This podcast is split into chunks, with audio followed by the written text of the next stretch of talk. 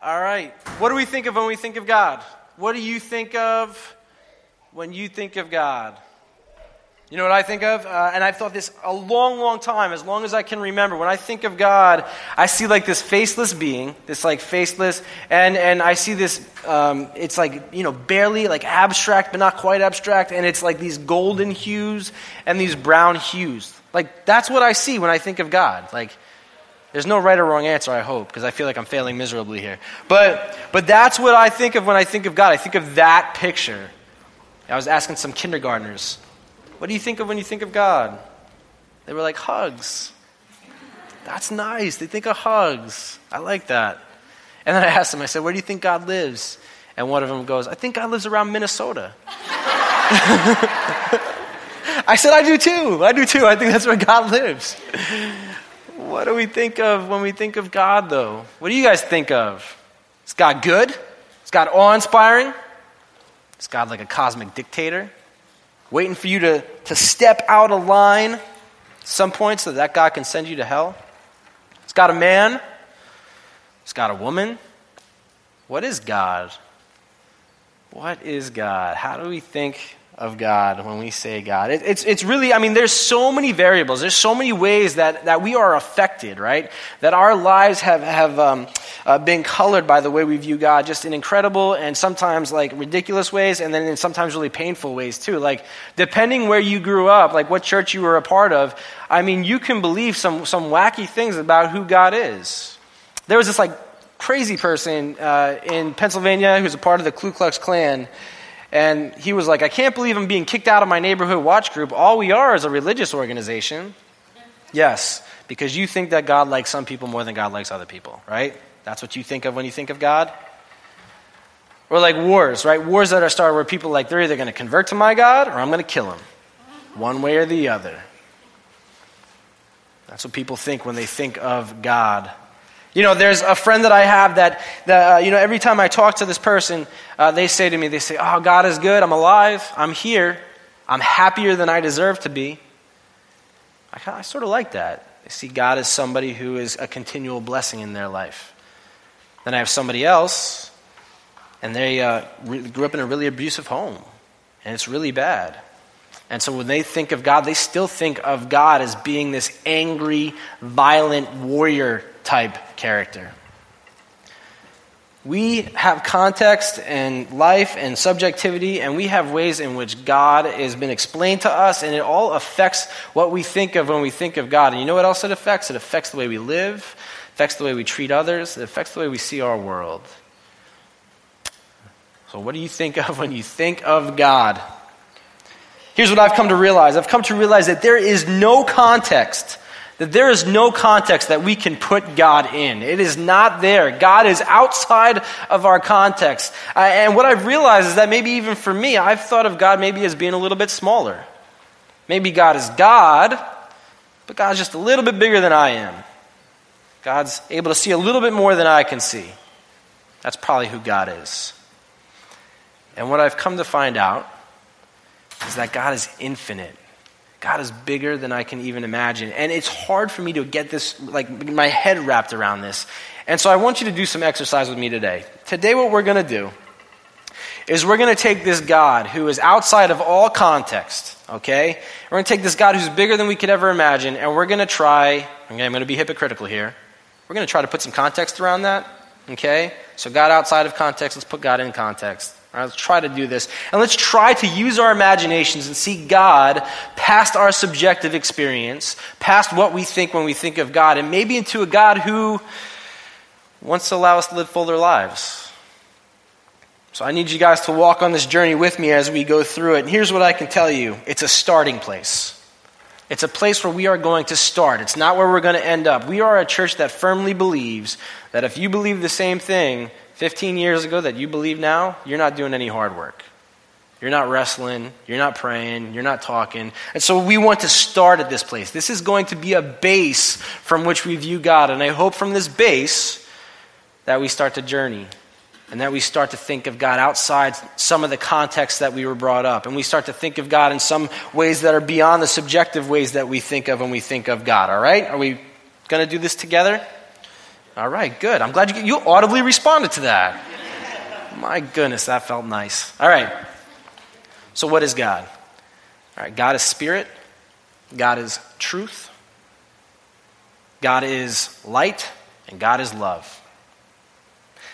I'm going to focus on three of those God is spirit, God is light, and God is love. Those are the three I'm going to focus on today. Now, Scripture is an interesting thing when it talks about God. Okay, Scripture is interesting because parts of Scripture say God is just, and then all of a sudden uh, you end up finding out that like half the people who wrote our Scriptures, who wrote our letters, they were martyred and killed. That doesn't seem like a just God. They say God is wrathful. That's what the Bible tells us over and over again. If the Bible's wrathful, He saves so many of His people. Why would God do that?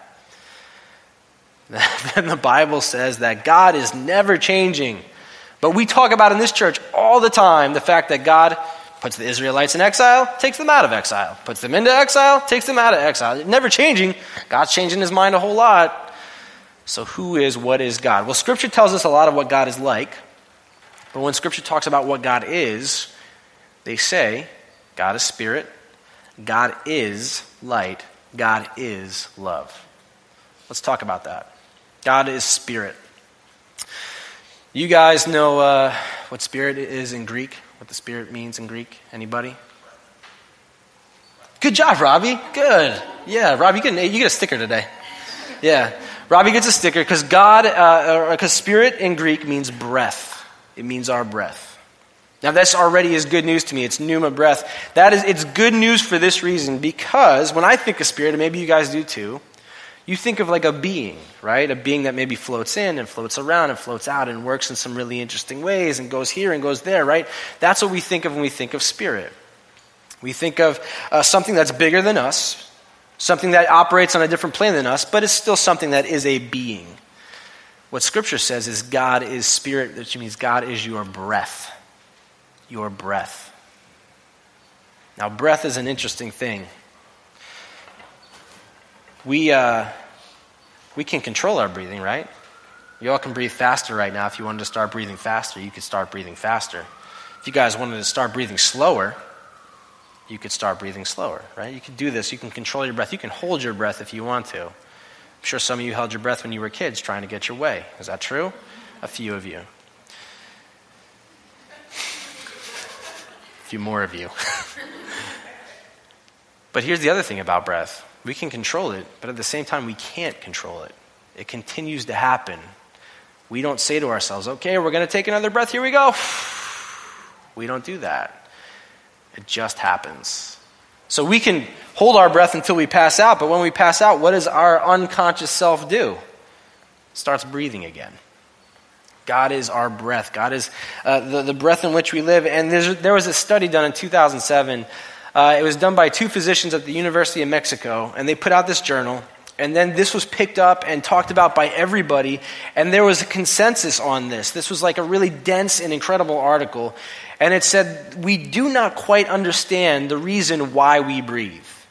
Now, we know why we breathe, okay? We know that we breathe because, um, you know, we need breath, right? And it has oxygen, and the oxygen travels through our bloodstream. It goes to our brains. Our brains tell us what to do. It tells our body what to do. We know that. But this article was saying that, that, you know, in terms of evolution, the way we were developed, there could have been any number of ways in which we were able to take in oxygen. Any number of ways. And yet we developed this really unique way of breath. This really unique way in which we breathe in and we breathe out and we can control it, but we can't quite control it. And so this article goes on to call it a phenomenon. Breathing is a phenomenon. That's what it says. I thought that was interesting because if we look at God, it's this we don't quite get it. We don't understand why. We don't quite understand how, but it's happening. And it's the ground of who we are. It keeps us alive. And so all of a sudden, when we start to think about who God is, God becomes bigger than just a spirit that swoops in and swoops out of a situation and moves around in different ways. All of a sudden, God becomes the self, like us alive. Okay? It becomes our every breath. In Jewish tradition, the word is Yahweh, and Yahweh is supposed to mimic the sound of breathing. And so that takes God from just being this God who's over here, who's just barely above finite, who can maybe do a few different things through that spirit that moves, to a God who, as Karl Barth said, is the ground of all of our being. the ground from which we live, which means that the possibilities of what God can do in our bodies, in our minds, and in our lives is endless. And yet, I think we fail to believe that. Yet, I think that we still have some place in our minds that say, well, God can do enough, but God didn't do this one thing in my life, and so I don't think God's infinite. Or God can do a lot, but, but there was that one person, they had this thing happen to him, and I don't think God had any control over that. So I don't, I don't necessarily think that God's the ground of all being. Scripture says if you want to know who God is, God is your breath, the ground of it all. And then it continues. And it continues in these crazy ways. It says that God is light. I want to read to you about God being light. It's in 1 John. It says this It says, We have heard from him and declare to you, God is light. In him there's no darkness at all. If we claim to have fellowship with him, yet we walk in the darkness, we lie and we do not live out the truth. But if we walk in the light, as he is in the light, we have fellowship with one another in the blood of Jesus. Now, how many of you guys grew up in the church? Who grew up in the church here? Most of you grew up in the church. You guys ever read this when you were kids? What do people tell you when you're kids? God is light. You better do what's right, otherwise, you're in the darkness. If you're in the darkness, you are in trouble, right? Walking in the darkness, and you were like, what do I need to do? And you try to run into like lighted areas and whatnot. Like, you know, I don't know. You just, you're trying to keep yourself right. And, and you know, I, I read this, right? And what it brought to mind is another scripture, okay? So follow me along here, right? It brought to mind another scripture. This scripture that I read in Revelation when I was a kid. And it's this vision of heaven. And in heaven, uh, you have all these creatures, and they're winged, and they have eyes all over them. They're covered in eyes. And they sit around the throne of God in this vision, and they sit around all day, and they say, Holy, holy, holy is the Lord God Almighty, who was and is and is to come. That's what they do all day long. And then all of heaven joins in. And when I read this when I was younger, I was like, how boring. Like, heaven is such a boring place. Like, I don't want to say holy, holy, holy all day. Like, heaven should have roller coasters and stuff. And that's the way I felt about it. And then somebody said to me, uh, a mentor of mine when I got older, goes, Hey, listen, God is light. And I went, Well, yeah, what does that mean? I mean, it just means I want to make sure I'm doing the right thing. God is light. And he goes, No, no, no, no. In Scripture, whenever they talk about God being light, every time that God shows up as light, people are terrified like terrified. They're scared to death. They, they, literally physically want to die. Their body wants to shut down when they see God as light. That's what happens. And so he goes, Imagine being in heaven, right? And you're in this eternal place, and you're sitting around God, and God is light. And what God is doing while God is there it's just it, it's otherworldly. It's so incredible. You're like oh my this is actually happening but you can't say a word. And so you just sit there and you go uh, uh holy holy holy. That's what it means when god is light. That's what it means to have god as light. So what about darkness? Well when god is light and the only thing you can even utter is holy, holy, holy is the Lord God Almighty, well, then you start to recognize that you're not quite the God you thought you were, right? You're not, you don't have it together as much as you thought you did. Maybe your intentions maybe weren't the best ones because now you're seeing God's intentions and you're like, I guess I'm the opposite of whatever God is. I'm, i must be darkness. So, what you start to realize is this it's not about right and wrong things. It's about believing in the light. It's about saying, I want to be so close to that thing that, that can only make me say, Holy, holy, holy is the Lord God Almighty, make me say it for the rest of my life and love it. That's the thing I want to be close to because that thing has endless possibilities.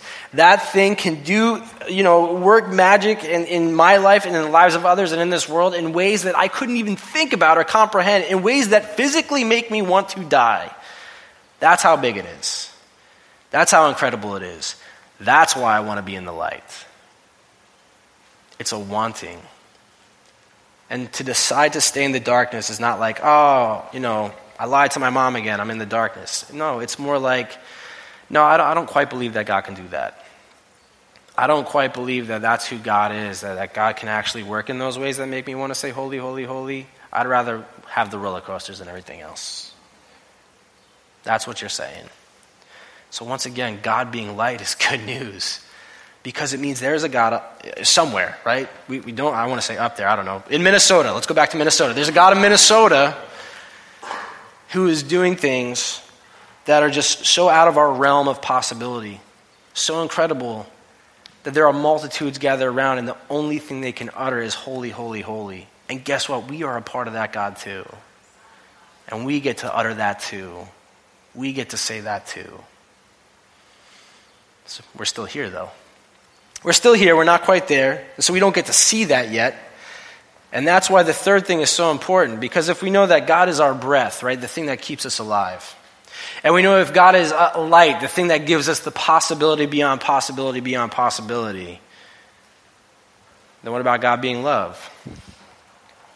And I love this idea of God being love. I love this passage, right? It's uh, Matthew chapter 22. This, you guys have to picture a press conference, okay? Jesus is having a press conference, all right? And there's all these Pharisees, these religious leaders, and they all get together like, we're going to ask Jesus a bunch of questions and try to trick him. And Jesus is like, all right, come on, bring it on, bring it on. So the first guy goes and he says, he's like a guy that's like a part of the Tea Party. Like, that's how we have to imagine him. I'm sorry if you're a part of the Tea Party. he's like a guy that's part of the, and he, and he goes like, uh, he goes, hey, do we have to pay taxes to Caesar? And Jesus is like, really, man? He's like, whose money's on the coin? Or whose head is on the coin? It's Caesar's head. All right, well then give Caesar what's Caesar's, all right? Give God what's God's. Then the next guy goes. Next guy is from like page six of the New York Post. That's who he is. He's like a TMZ kind of guy. And he goes, God, when we die and we go to heaven, are we going to be married to the same people that we were married to at first? Because my uh, brothers died and I had to go sleep with his wife as per Jewish custom. And so am I going to be married to her? Am I going to be married to my other wife? Like, what's going to happen? And Jesus is like, I love what Jesus says. This is what Jesus says. I have to find it. This, this is what he writes. He goes, uh, You are an error. I love that. You're an error because you do not know the scriptures or the power of God.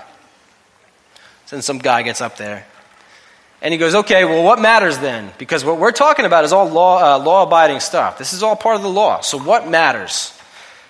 Jesus goes, You want to know what matters? Love the Lord your God with all your heart, with all your mind, with all your soul. On that, on that, you can base all the other laws, all the other prophets. And then he goes, And love your neighbor as yourself. Love your neighbor. That's what matters to me. That's what matters to God. Remember, God shows God's true character by coming to earth as Jesus. And God says, You want to know what matters to me? You want to know who I am? I am love.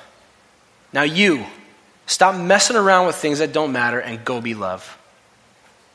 Simple. And so, right now, right, we might not be able to comprehend the bigness of God. We might not be able to comprehend the fact that God is our every breath, right? That's sort of a, that's an abstract thought or an abstract notion. It's a nice one, but it's abstract. And we can't see the incredible things that God is doing all the time that make us go, holy, holy, holy. It's hard to see God as light. And if we did see it while we were here on earth, we would physically want to die. But what we can do is we can love. What kind of love? Well, it's the selfless love that we've talked about before. And right now, this is a nice reminder for us. I understand that. We're like, yeah, Jonathan, love, whatever, whatever. But seriously, what if we really took into account who God is? And then we lived our life based on this lens. God is saying, I'm giving you this lens as to who I am, and I want you to go live through the same lens. Now, every interaction you have, everything that you go and do, do it through selfless love. Do it that way. So instead of asking all the wrong questions, because that's what those Pharisees were doing, asking all the wrong questions. They were part of the law, but they were still the wrong questions. What does the church community do today? We ask the wrong questions. Oh, what do you think about this social thing? Should we have a Democratic majority as a Christian? I don't know. Should we do it? Should we be paying this many taxes? Or what about welfare? Blah, blah, blah. All the rest. Like we sit there and we ask these questions that are right on the periphery that do not matter and Jesus is face palming and he goes, No, no, no, no. God is love. Do it. That's what matters. That's the lens in which you see life. Nothing else.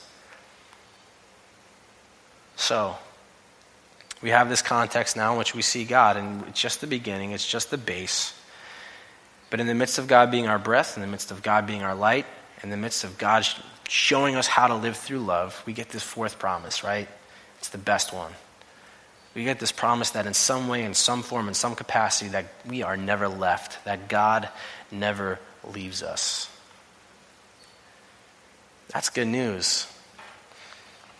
I tell, I tell a lot of Dr. Dr. King stories, Dr. Martin Luther King stories. I'm going to tell one more. Um, you guys know he became the civil rights leader at the age of 26? You guys know this? I, what were you doing at 20? I hate to tell you what I was doing at 26. Some of you are 26 right now. You're like, I'm going home to play Xbox. Yeah. Go have fun. Dr. King was, was leading the civil rights movement. That's crazy to me. Anyway, he, uh, he goes out and he gets arrested. You know what he gets arrested for? Driving five miles over the speed limit. That's what he got arrested for.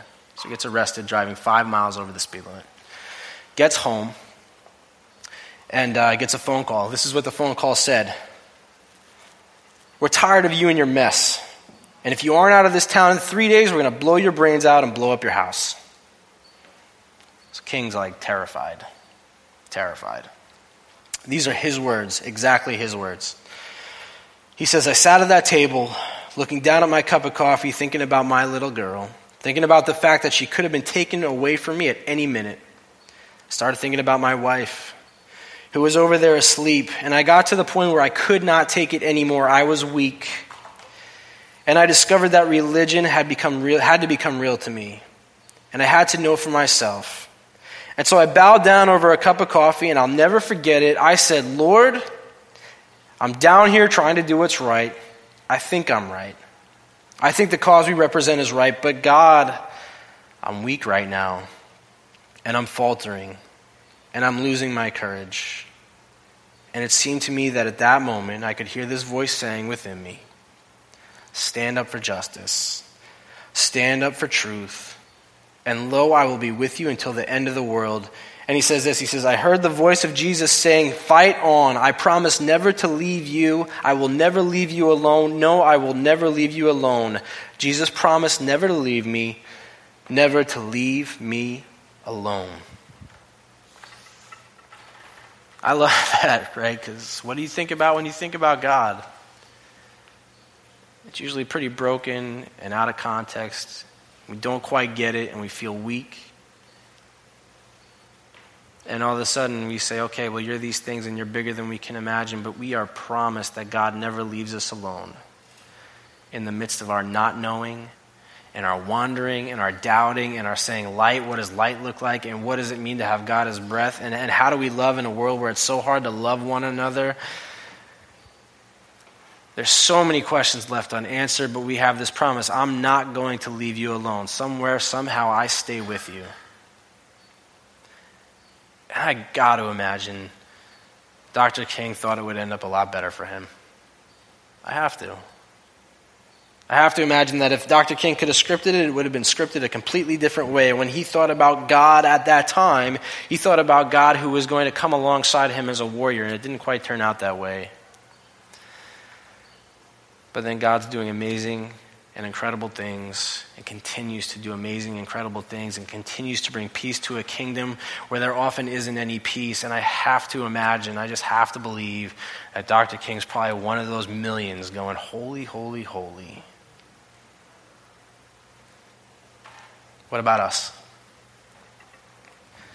Is it possible that when we get caught up in everything and we say, No, God can't do that. God, you're not big enough. God, I don't know. We say this prayer every day. We say, God, thank you for doing exceedingly and abundantly more than you could ever, we could ever ask or imagine, right? We say that all the time. What if we started believing it? What if we started to believe that God, you are able to do exceedingly and abundantly more than I could ever ask or imagine? And I don't quite get it. And I don't quite understand how. And yes, I understand that you're not the God, that subjective, contextual God that I was brought up with. I understand that. But is it possible that you're working in my life and you're not leaving me? And one day when I get to heaven, I'll say, Holy, holy, holy. You believe that? Let's pray.